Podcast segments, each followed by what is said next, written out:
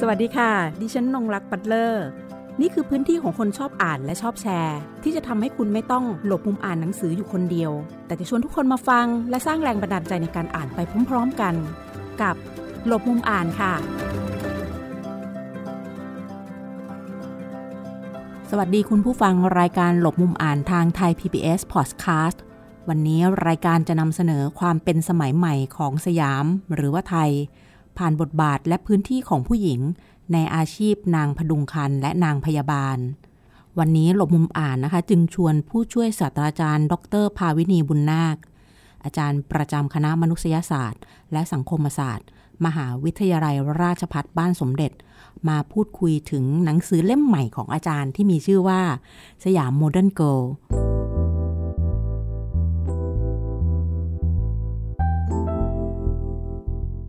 ก่อนหน้านั้นเมื่อสัก 2-3 ปีก่อนก็อาจารย์มาร่วมพูดคุยในรายการนะคะถึงหนังสือที่มีชื่อว่ารักนวลสงวนสิทธิ์ ซึ่งเป็นผลงานเขียนของอาจารย์เช่นเดียวกันค่ะ เราจะมาพูดถึงกันนะว่าผลงานต่างๆ ที่ผ่านมาของอาจารย์นอกจากหนังสือสองเล่มนี้แล้วนะคะ ก็ยังมีในงานวิชาการที่เป็นวิทยานิพนธ์ทางด้านการศึกษา ในระดับปริญญาโทนั่นก็คือ วิทยานิพนธ์ที่มีชื่อเรื่องว่าผู้หญิงในกระบวนการยุติธรรมในสังคมไทย รัชสมัยพระบาทสมเด็จพระจุลจอมเกล้าเจ้าอยู่หัว จนถึงพศ 2478 ศึกษาจากคดีความและดีกา และวิทยานิพนธ์นี้นะคะ ได้รับรางวัลวิทยานิพนธ์ดีมากปีการศึกษา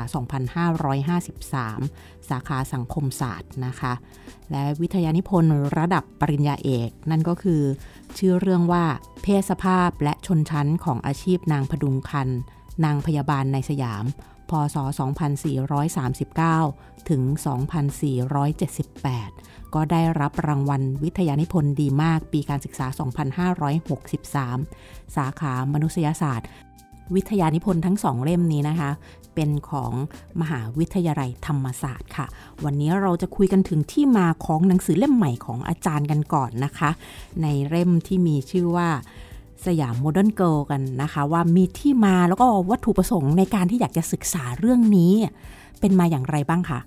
ค่ะที่มาของ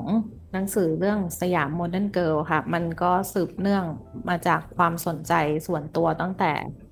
การศึกษาระดับปริญญาโทค่ะ ก็จะทำเกี่ยวกับเรื่องของผู้หญิงในช่วงเวลาของการปฏิรูปประเทศให้ทันสมัยตามแบบตะวันตก แล้วในการศึกษาครั้งนั้นเนี่ย เราก็เห็นว่ามันยังมีเรื่องราวของผู้หญิง ยังมีพื้นที่ของผู้หญิงอีกหลายกลุ่มที่ยังไม่ได้ถูกนำเสนอขึ้นมา พอมาได้ทำวิทยานิพนธ์ระดับปริญญาเอกอะค่ะ ก็ยังสนใจที่จะทำประเด็นเกี่ยวกับผู้หญิงในช่วงเวลาของการปฏิรูปไปทันสมัยเหมือนเดิม แต่คราวนี้เราก็พยายามหากลุ่มอะค่ะ ก็จะเลือกกลุ่มจากกลุ่มอาชีพ แล้วคราวนี้เมื่อ เมื่อไปศึกษาเบื้องต้นนะคะกลุ่มอาชีพแรก ๆ ที่ผู้หญิงเข้าไปเกี่ยวข้องก็จะเป็นนางพดุงคันนางพยาบาล แล้วก็อาชีพครูส่วนตัวก็พอมาเห็นรายละเอียดเกี่ยวกับอาอาชีพนางพดุงคันและนางพยาบาลก็คิดว่ามันมันเป็นประเด็นที่น่าสนใจ เพราะมันเป็นอาชีพที่ผู้หญิง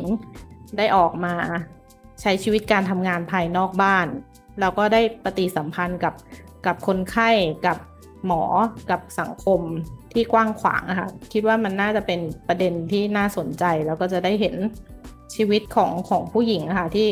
ในช่วงของการเปลี่ยนผ่านได้ชัดเจนมากขึ้นนะคะสยาม Modern Girl นะคะ ก็ว่าด้วยเรื่องตัวตนพื้นที่ผู้หญิงในประวัติศาสตร์ วิชาชีพพยาบาล แล้วก็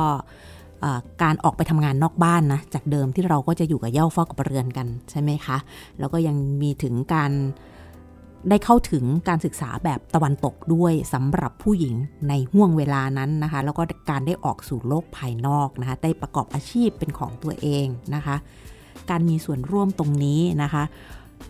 เราคงต้องย้อนกลับไปในเรื่องที่ว่ามันก็ต้องมีต้นตอที่มาใช่ไหมคะ ทีนี้ชนชั้นนำของสยามค่ะ มีอิทธิพลหรือว่ามีส่วนอย่างไรบ้างในการ เป็นสมัยใหม่ในการนำวิทยาการต่างๆ เข้ามาในด้านการแพทย์แล้วก็การพยาบาลนะคะ คือเราก็คงไม่ได้ปฏิเสธซะทีเดียว ว่าเราจะไม่รับแบบแผนใหม่ ๆนะคะ แต่กว่าจะมีการยอมรับแบบแผนใหม่ๆเนี่ยมันก็มีความเป็นมามีจุดเปลี่ยนที่น่าสนใจอะค่ะ ในในส่วนของบริบทในช่วงเวลาตั้งแต่ช่วงปลายรัชกาลที่4ก็จะมีบริบทของเรื่องของ อาณานิคม การล่าอาณานิคม ในกรณีของของสยามก็เหมือนกัน เราไม่ได้ตกเป็นอาณานิคม แต่เราก็อยู่ภายใต้บริบทที่อำนาจของตะวันตก เป็นอำนาจที่แสดงถึงความสิวิไลทั้งหลาย แล้วก็มีการวิพากษ์วิจารณ์ถึงรูปแบบการรักษาหรือการดูแลผู้ป่วยของสยามว่ามันดูล้าหลัง ในแง่นี้คือชนชั้นนำก็ ก็มีการรับนำความรู้ทั้งหลายทั้งเทคโนโลยีต่างๆ ก็รวมถึงความรู้ในเรื่องเกี่ยวกับการแพทย์การพยาบาลเข้ามาด้วยอะค่ะ ก็ในส่วนของช่วงแรก ๆ ก็จะเป็นเรื่องของการพดุงคันที่ถูกวิพากษ์วิจารณ์ว่า การพดุงคันการอยู่ไฟที่เป็นสาเหตุที่ทำให้แม่และเด็กเสียชีวิต ก็ก็มีการที่มิชนารีชาวตะวันตกทั้งหลายมีการเสนอความรู้ใหม่ ๆ เข้ามา ตอนแรกมันก็จะเป็นเรื่องของการปะทะกันทางทางความรู้ค่ะ ตัวของชนชั้นนำสยามด้านหนึ่งก็ก็รับมาเพื่อความทันสมัย การแสดงออกถึงถึงความทันสมัย ก็มีการให้ในในแง่ของฝ่ายในค่ะ ลองทำการพดุงคันแบบอยู่ไฟงดการอยู่ไฟแบบคำแนะนำของตะวันตก แล้วก็อย่างอย่างที่บอกค่ะก็จะมีการประทะกันระหว่าง ฝ่ายในที่ยังคงยังคงเชื่อในความรู้เดิมค่ะ กับความรู้ตะวันตกที่ที่ตัวของราชสำนักก็พยายามที่จะนำเข้ามาค่ะเราก็จะเห็นการประทะกันนะคะของวิทยาการที่มันเข้ามาในเรื่องของการพดุงคัน การพยาบาลแล้วก็การแพทย์นะคะ มันจะเข้าไปสู่ในช่วงที่จะต้องมีการจัดการศึกษาแล้วหลังจากที่เราจะมีการยอมรับเกิดขึ้นนะคะ การจัดการศึกษาด้านพดุงคันและพยาบาลนะคะในช่วงเวลาต่างๆ ของสยาม มันก็จะมีการลองผิดลองถูกนะคะมีทั้งการต่อต้านบ้างละมีทั้งการกว่าที่จะยอมรับเขาบ้างละหรือแม้แต่เรื่องของการหวั่นเกรงต่อการเผยแพร่ศาสนาที่มาพร้อมกับวิทยาการใหม่ๆนะคะอยากจะให้เราถึงวิวัฒนาการของแต่ละช่วงนะคะ ว่ามันมีปัญหาอะไรเกิดขึ้น หรือว่าการยอมรับเนี่ยมันค่อย ๆ ยอมรับอย่างไรจนกระทั่งมาสู่ในยุคปัจจุบันนี้ค่ะ มันวิวัฒนาการมาค่ะ การจัดการศึกษาในส่วนของการพดุงคันและนางพยาบาลก็ถ้ามันก็จะเริ่มต้นตั้งแต่ช่วงของพุทธศักราช 2439 ก็ตรงกับช่วงสมัยรัชกาลที่ 5 ค่ะ ก็มีการจัดตั้งโรงเรียนพดุงคันขึ้นที่ศิริราชค่ะ ในในครั้งนั้นเนี่ย ผู้เรียนก็ส่วนใหญ่ก็จะเป็นกลุ่มของคนสนิทของชนชั้นเจ้านายที่ให้การอุปถัมภ์ในเรื่องของการพดุงคันก็จะเป็นข้าหลวงฝ่ายในทั้งหลายค่ะรวมถึงลูกหลานของคนที่เกี่ยวพันสัมพันธ์กับเรื่องของการแพทย์เรื่องของการพยาบาลเข้ามาเรียน ในรุ่นแรกก็จะมีอยู่สิบท่านนะคะเข้ามาเรียนก็อย่างที่บอกว่าจะเป็นกลุ่มคน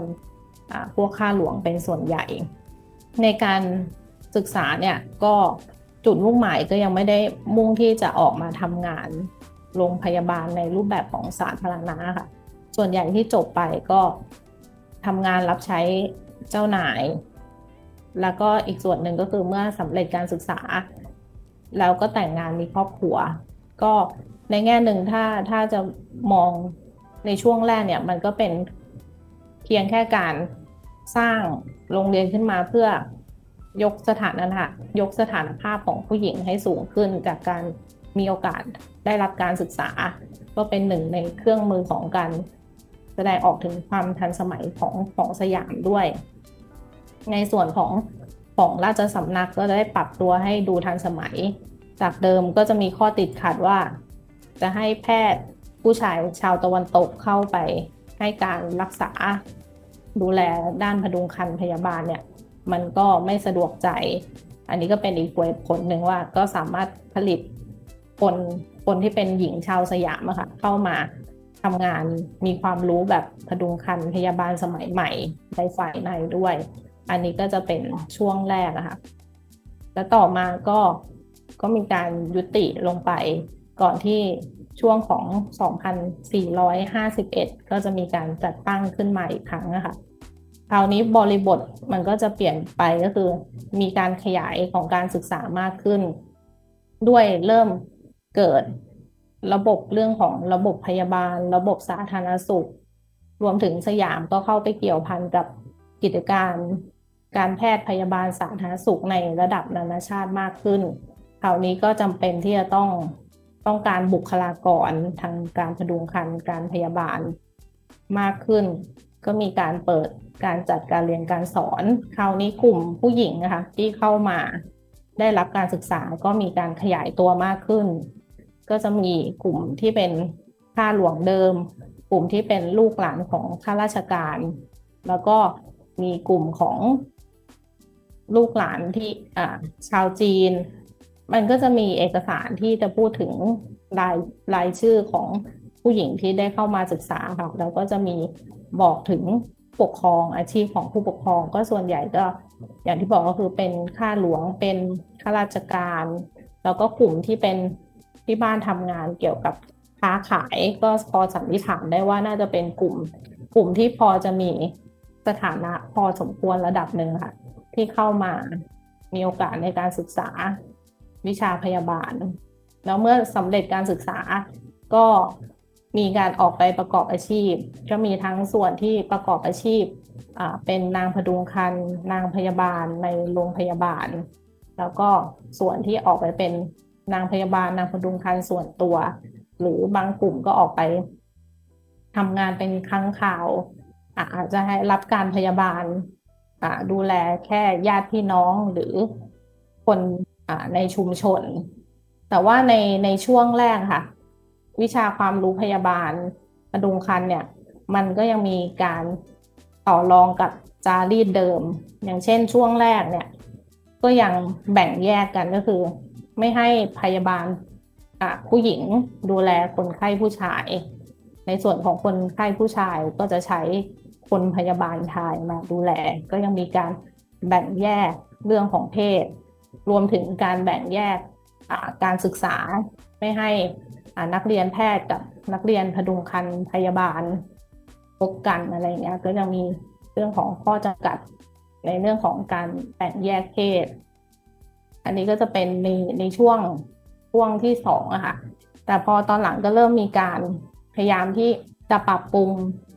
วิชาความรู้เรื่องของการพดุงคันพยาบาลให้เป็นในแบบสากลหรือในแบบตะวันตกมากขึ้น ก็ตั้งแต่ในช่วง สงครามโลกครั้งที่หนึ่งก็จะมีเหตุการณ์สำคัญหนึ่งก็คืออตัวของมีการไปส่งเฉลยที่อังกฤษนะคะ ก็มีการจัดทำชุดเครื่องแบบพยาบาลที่เป็นแบบชุดสีขาวขึ้นมาครั้งแรก อันนี้ก็เป็นเหมือนจุด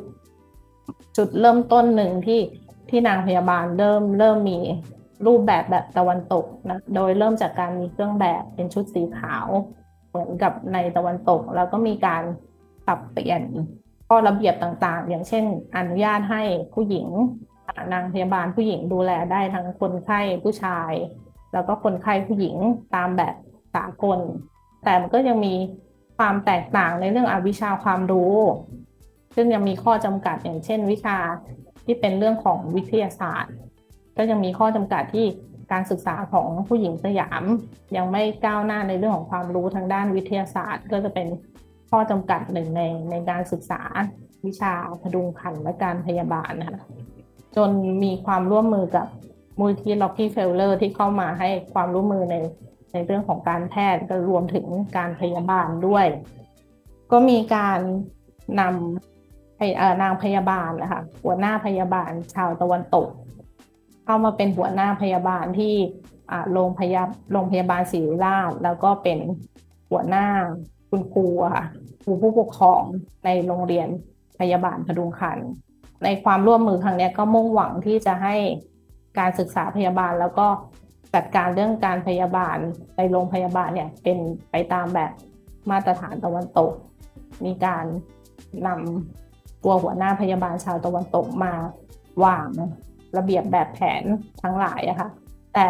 พอหัวหน้าชาวตะวันตกมาเนี่ยก็มันก็จะมีเรื่องของความเป็น สากลกับความเป็นท้องถิ่นหลายอย่าง อย่างเช่น ตัวหัวหน้าพยาบาลก็จะพูดถึงเรื่องว่าตัวของพยาบาลเนี่ยยังขาดความรู้หรือขาดเทคนิค ยังให้ความสนใจในเรื่องของการดูแลความความสะอาดมากกว่าเทคนิคในเรื่องของการพยาบาล เรื่องของงานหรือแม้แต่การมีวันหยุด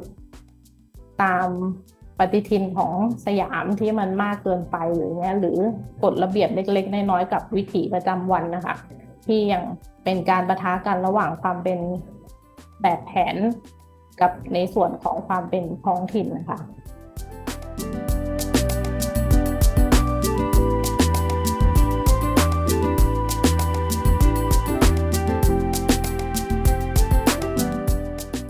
สิ่งหนึ่งที่มันมันเป็นคำแบบ เหมือนเฉพาะทำให้เรารู้สึกว่า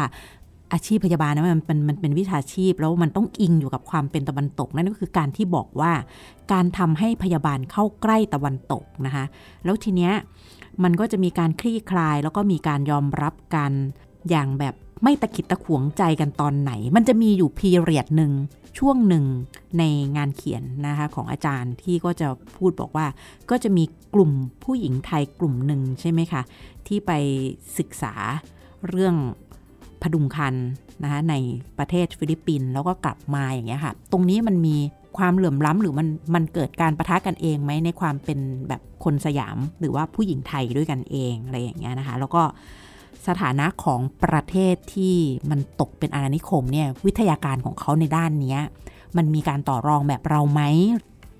ในช่วงของการพยายามที่จะไปสู่มาตรฐานตามแบบตะวันตกเนี่ย ปัญหาหนึ่งก็คือเราเราไม่มีบุคลากรทางด้าน การพดุงคันและการพยาบาลที่มีที่จบมาจากตะวันตกโดยตรงอะคะ่ะในช่วงนั้นก็เลยจะมีการส่งคนเนี่ยไปศึกษา อย่างในในประเทศตะวันตก แต่ว่าก็มันต้องใช้ในการในการสร้างบุคลากรต้องใช้เวลาแล้วก็ใช้เงิน ในช่วงเนี้ย มันก็จะมีช่วงแรกเนี่ยก็คือมีการรับนางพยาบาลนะคะนางพดุงคันที่จบการศึกษาจากฟิลิปปินส์เข้ามา เข้ามาทำงานเป็นหัวหน้าพยาบาล ซึ่ง ทั้งสามคนที่ที่เขียนไว้ในหนังสือค่ะ ที่ยกขึ้นมาก็จะเป็นเป็นกลุ่มที่นับถือคริสต์อะค่ะก็คาดการณ์ได้ว่าน่าน่าจะเป็นในลักษณะของเครือข่ายของกลุ่มมิชชันนารีที่ทำให้ได้ไปศึกษาวิชาพยาบาลที่ฟิลิปปินส์นะคะก็กลุ่มนี้ก็กลับมาเป็นหัวหน้าพยาบาลที่ศิริราช ก็มีการนำเอาความรู้อย่างเช่นการขึ้นเวรการแบ่งระบบเวรก็คือเอาเอารูปแบบของการศึกษา รูปแบบของการจัดระเบียบในการขึ้นห้องปฏิบัติพยาบาลนะคะเอามาใช้ในส่วนของแล้วผ่าตอนหลังเนี่ยก็จะมีกลุ่มที่ตัวของทางการไทยส่งไปศึกษาเอง ก็จะมีทั้งที่ไปศึกษาในประเทศตะวันตก แล้วก็ศึกษาใน ในฟิลิปปินส์นะคะ ก็กลับมาเป็นหัวหน้าพยาบาลทั้งหลาย ความถามว่าพอกลุ่มที่ไปศึกษาทั้งในฟิลิปปินส์หรือว่าไปศึกษาในในประเทศตะวันตกกลับเข้ามาเป็นหัวหน้าพยาบาล สิ่งที่มันเกิดขึ้นก็คือเห็นเห็นเป็นรูปธรรมเลยก็คือ เอาระบบกติการะเบียบในการปฏิบัติแบบแบบตะวันตกหรือแบบใน ที่เขาบอกว่าเป็นสากลในหลักของหลักของการพยาบาลเนี่ยมาใช้ แต่แต่ในสิ่งหนึ่งที่สะท้อนก็คือมันจะเกิดปัญหาน้อยกว่ากลุ่ม ตอนที่ร็อกกี้เฟลเลอร์อยู่เราใช้เป็นหัวหน้าพยาบาลตะวันตกมาปกครองอะคะในในส่วนของกลุ่มผู้หญิงที่ได้ไปศึกษาที่เมืองนอกแล้วกลับเข้ามาเนี่ย มันจะมีลักษณะของส่วนใหญ่ก็จะเป็นกลุ่มกลุ่มผู้หญิงที่เป็นข้าหลวง หรือกลุ่มผู้หญิงที่เป็นลูกหลานของกลุ่มข้าราชการที่เกี่ยวข้องในเรื่องการพยาบาลนะคะกลุ่มนี้ก็ในแง่หนึ่งก็เป็นกลุ่มของของหลวงอยู่แล้ว แล้วก็กลับเข้ามาก็จะมีการปณีประนอมลักษณะก็คือมันยังมีความปณีประนอมกับรูปแบบของความเป็นท้องถิ่น วิธีคิดแบบสังคมไทย วิธีคิดแบบ ชนชั้นอะไรอย่างเช่น พอในโรงเรียนพยาบาลนะคะ มันก็จะอยู่เป็นโรงเรียนประจำก็จะมีมีหอ มันก็จะในในหอพักของนางพยาบาลเนี่ย มันก็จะมีการมีทางวิธีการที่เหมือนเหมือนในฝ่ายในก็จะมีการควบคุมระเบียบแบบฝ่ายในขณะเดียวกันพอออกไปทำงาน ออกไปฝึกพยาบาลก็ใช้ระเบียบแบบ พยาบาลแบบสากลแบบตะวันตกอะค่ะ มันก็จะเป็นการมิกกันนะคะรวมกันระหว่างความความเป็นความเป็นไทย กับความเป็นมาตรฐานแบบตะวันตก ก็จะปัญหาเนี่ยก็จะลดน้อยลงกว่าตอนที่หัวหน้าชาวตะวันตกเข้ามาเป็นหัวหน้าพยาบาล ตอนนั้นก็จะมีปัญหาความขัดแย้งระหว่างหัวหน้าพยาบาลตะวันตกกับ เจ้านาย ฝ่ายหญิงที่ดูแลเรื่องของการพยาบาลนะคะ โดยรูปแบบของสังคมไทยเราที่เป็นแบบชายเป็นใหญ่นะคะในสังคมแล้วก็องค์ความรู้แบบตะวันตกที่เข้ามาเนี่ยนะคะมันมันมีการรอมชอมจนท้ายที่สุดเนี่ยมันเป็นเราในทุกวันนี้ได้ตอนไหน มันคลี่คลายได้ตอนไหนที่มันเห็นแบบชัดเจนเลย ก็แนวคิดเรื่องเกี่ยวกับชายเป็นใหญ่ที่มีผลต่อการประกอบอาชีพการศึกษาของผู้หญิงที่มีการเรียกร้องกันในถ้าในหนังสือค่ะก็จะเห็นชัดเลยอย่างเรื่องเรื่องของฐานะเรื่องของตำแหน่งเรื่องของเงินเดือนว่าเงินเดือนของของนางพยาบาลเนี่ยค่อนข้างน้อย เมื่อมีการเรียกร้องไปเนี่ยก็จะมีผู้บังคับบัญชา ที่มองว่านางพยาบาลเนี่ย เดี๋ยวก็จะต้องออกไปแต่งงาน ก็คือยังไม่ได้มองมองว่ามันเป็นความสำคัญของของผู้หญิงอะค่ะผู้หญิงยังคงถูกมองว่ายังต้องเป็นเมียแล้วเป็นแม่อยู่ โดยแล้วที่สำคัญก็คือ ผู้หญิงส่วนใหญ่ที่เข้ามาศึกษาแล้วประกอบอาชีพพยาบาลนะคะส่วนใหญ่ก็จะทำงานอยู่ประมาณ 3-4 ปีอะค่ะหลังจากนั้นก็จะแต่งงาน มีครอบครัวแล้วก็ ส่วนใหญ่ก็จะละทิ้งอาชีพนางพยาบาล แล้วก็ไปมีครอบครัวก็อาจจะทำการพยาบาลพดุงคันชั่วครั้งชั่วคราวค่ะ แล้วแต่กรณี หรือส่วนใหญ่ก็จะได้แต่งงานกับข้าราชการทั้งหลายก็อาจจะได้ใช้ความรู้เรื่องของการพยาบาลพดุงคันในการช่วยเสริมหน้าที่การงานของของสามี ถ้าถ้าจะมองมองในแง่นี้ก็คือ สังคมก็ยังไม่ได้ให้ความสำคัญกับงานของผู้หญิง ผู้หญิงยังถูกให้ความสำคัญในเรื่องของของการเป็นเมียและเป็นแม่ค่ะ ในในของการต่อรองว่ามันอยู่มาถึงปัจจุบันได้ยังไง มันก็จะเป็นในลักษณะที่บอกว่า ผู้หญิงที่มีการศึกษากลุ่มกลุ่มนี้เนี่ย ก็มีโอกาสถ้าจะพูดถึงก็คือมีโอกาสในการเลือกผู้ครอง ที่มีสถานะดีแล้วก็ทำให้มีโอกาสทางสังคมมากขึ้น แล้วในแง่หนึ่งก็คือสามารถใช้ความรู้ของตัวเองเนี่ยในการส่งเสริมหน้าที่การงานของของสามีเมื่อสามีมีหน้าที่การงานที่ดี ตัวของผู้หญิงกลุ่มนี้เนี่ยก็จะได้รับการยอมรับในสังคมเป็นบทบาทของผู้หญิงกลุ่มนี้ค่ะที่ที่มากกว่าการที่ ประกอบอาชีพนางพยาบาลนางพดุงคัน แต่มันไปสู่ของการส่งเสริมสถานะของของสามีจากฐานะของการเป็นเมียเป็นแม่ค่ะอืมนะคะสิ่งที่เพิ่มเติมเข้ามาหลังจากได้ออกพื้นที่ของตัวเองไปทำงานนอกบ้าน มันยังเป็นเรื่องของโอกาส แล้วก็สถานะไม่ว่าจะสถานะของตัวผู้หญิงเอง สถานะของคู่ครองที่จะได้รับตามมาด้วย และยังได้เห็น พื้นที่ทางความรู้ที่เปิดให้กับผู้หญิงด้วยนะคะ อย่างไรก็ตามเราก็ยังเห็นว่าอาชีพที่ผู้หญิงได้เข้าไปมีบทบาทเนี่ยมันได้สะท้อนให้เห็นถึงการเคลื่อนไหวแนวสตรีนิยมรูปแบบหนึ่งด้วย รวมถึงวัฒนธรรมความเป็นผู้หญิงที่มีอยู่ภายในตัวผู้หญิงเอง ผ่านการเป็นนางผดุงครรภ์แล้วก็นางพยาบาล งานเขียนเล่มนี้หนังสือเล่มนี้สยาม modern girl ระหว่างที่ทำงานศึกษา เล่มนี้นะโดยส่วนใหญ่เป็นการศึกษา ผ่านเอกสารเป็นหลักนะคะ อยากจะทราบว่าระหว่างที่ทำงานเนี่ยมันทำให้เราค้นพบเราตื่นเต้นอะไรบ้างกับสิ่งที่เรา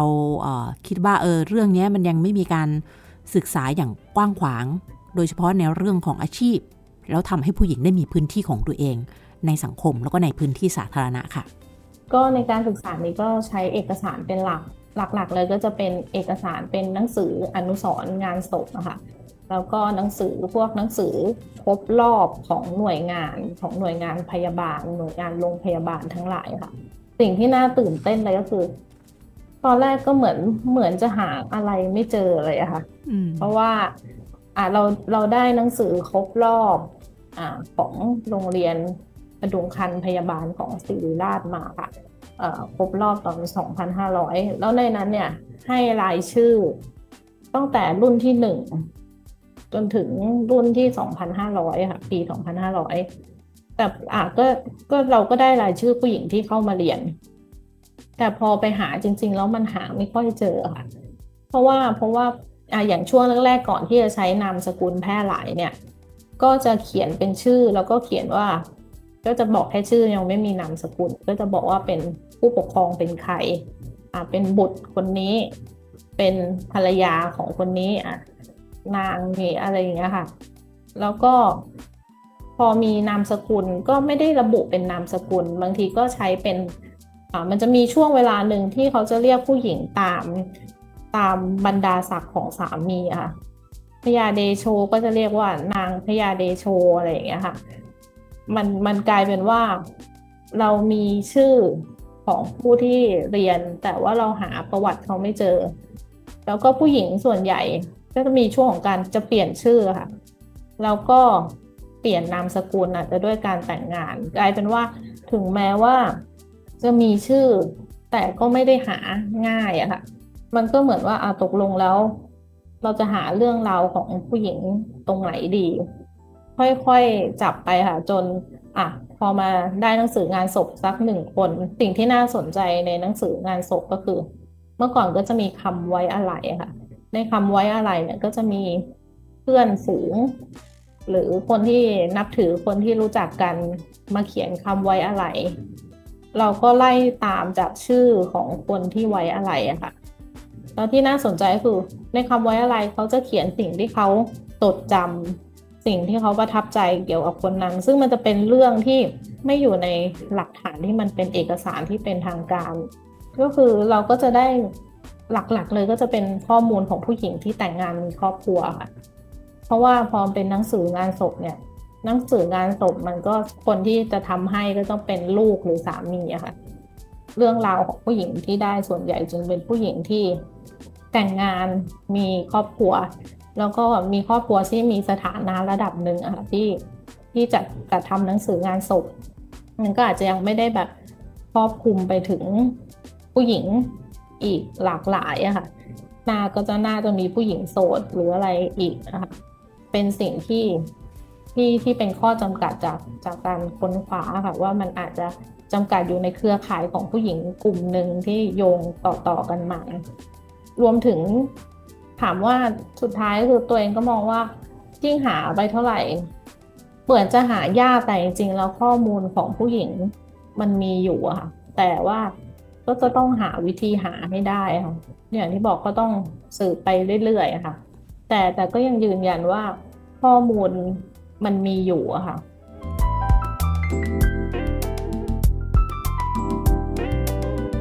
ค่ะ และนี่ก็คือเรื่องราวนะคะ ต้นแบบของนางพยาบาลแล้วก็นางผดุงครรภ์นะคะ ของสยามเราเราก็จะเห็นว่าสยาม modern girl เนี่ยมีเรื่องราวของสาวสมัยใหม่ ในสยามใหม่เกิดขึ้นได้อย่างไร พื้นที่บทบาทหน้าที่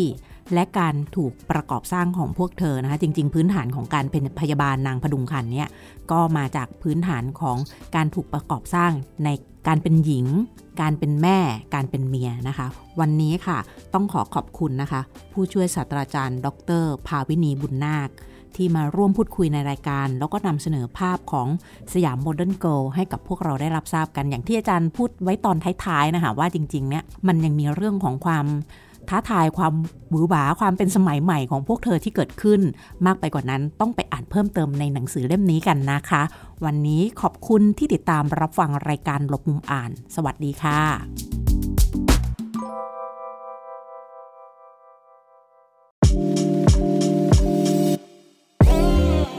ตามข่าวสารและความเคลื่อนไหวของไทย PBS Podcast ได้ทาง Facebook, YouTube Instagram และ Twitter เพียงเซิร์ชคำว่าไทย PBS Podcast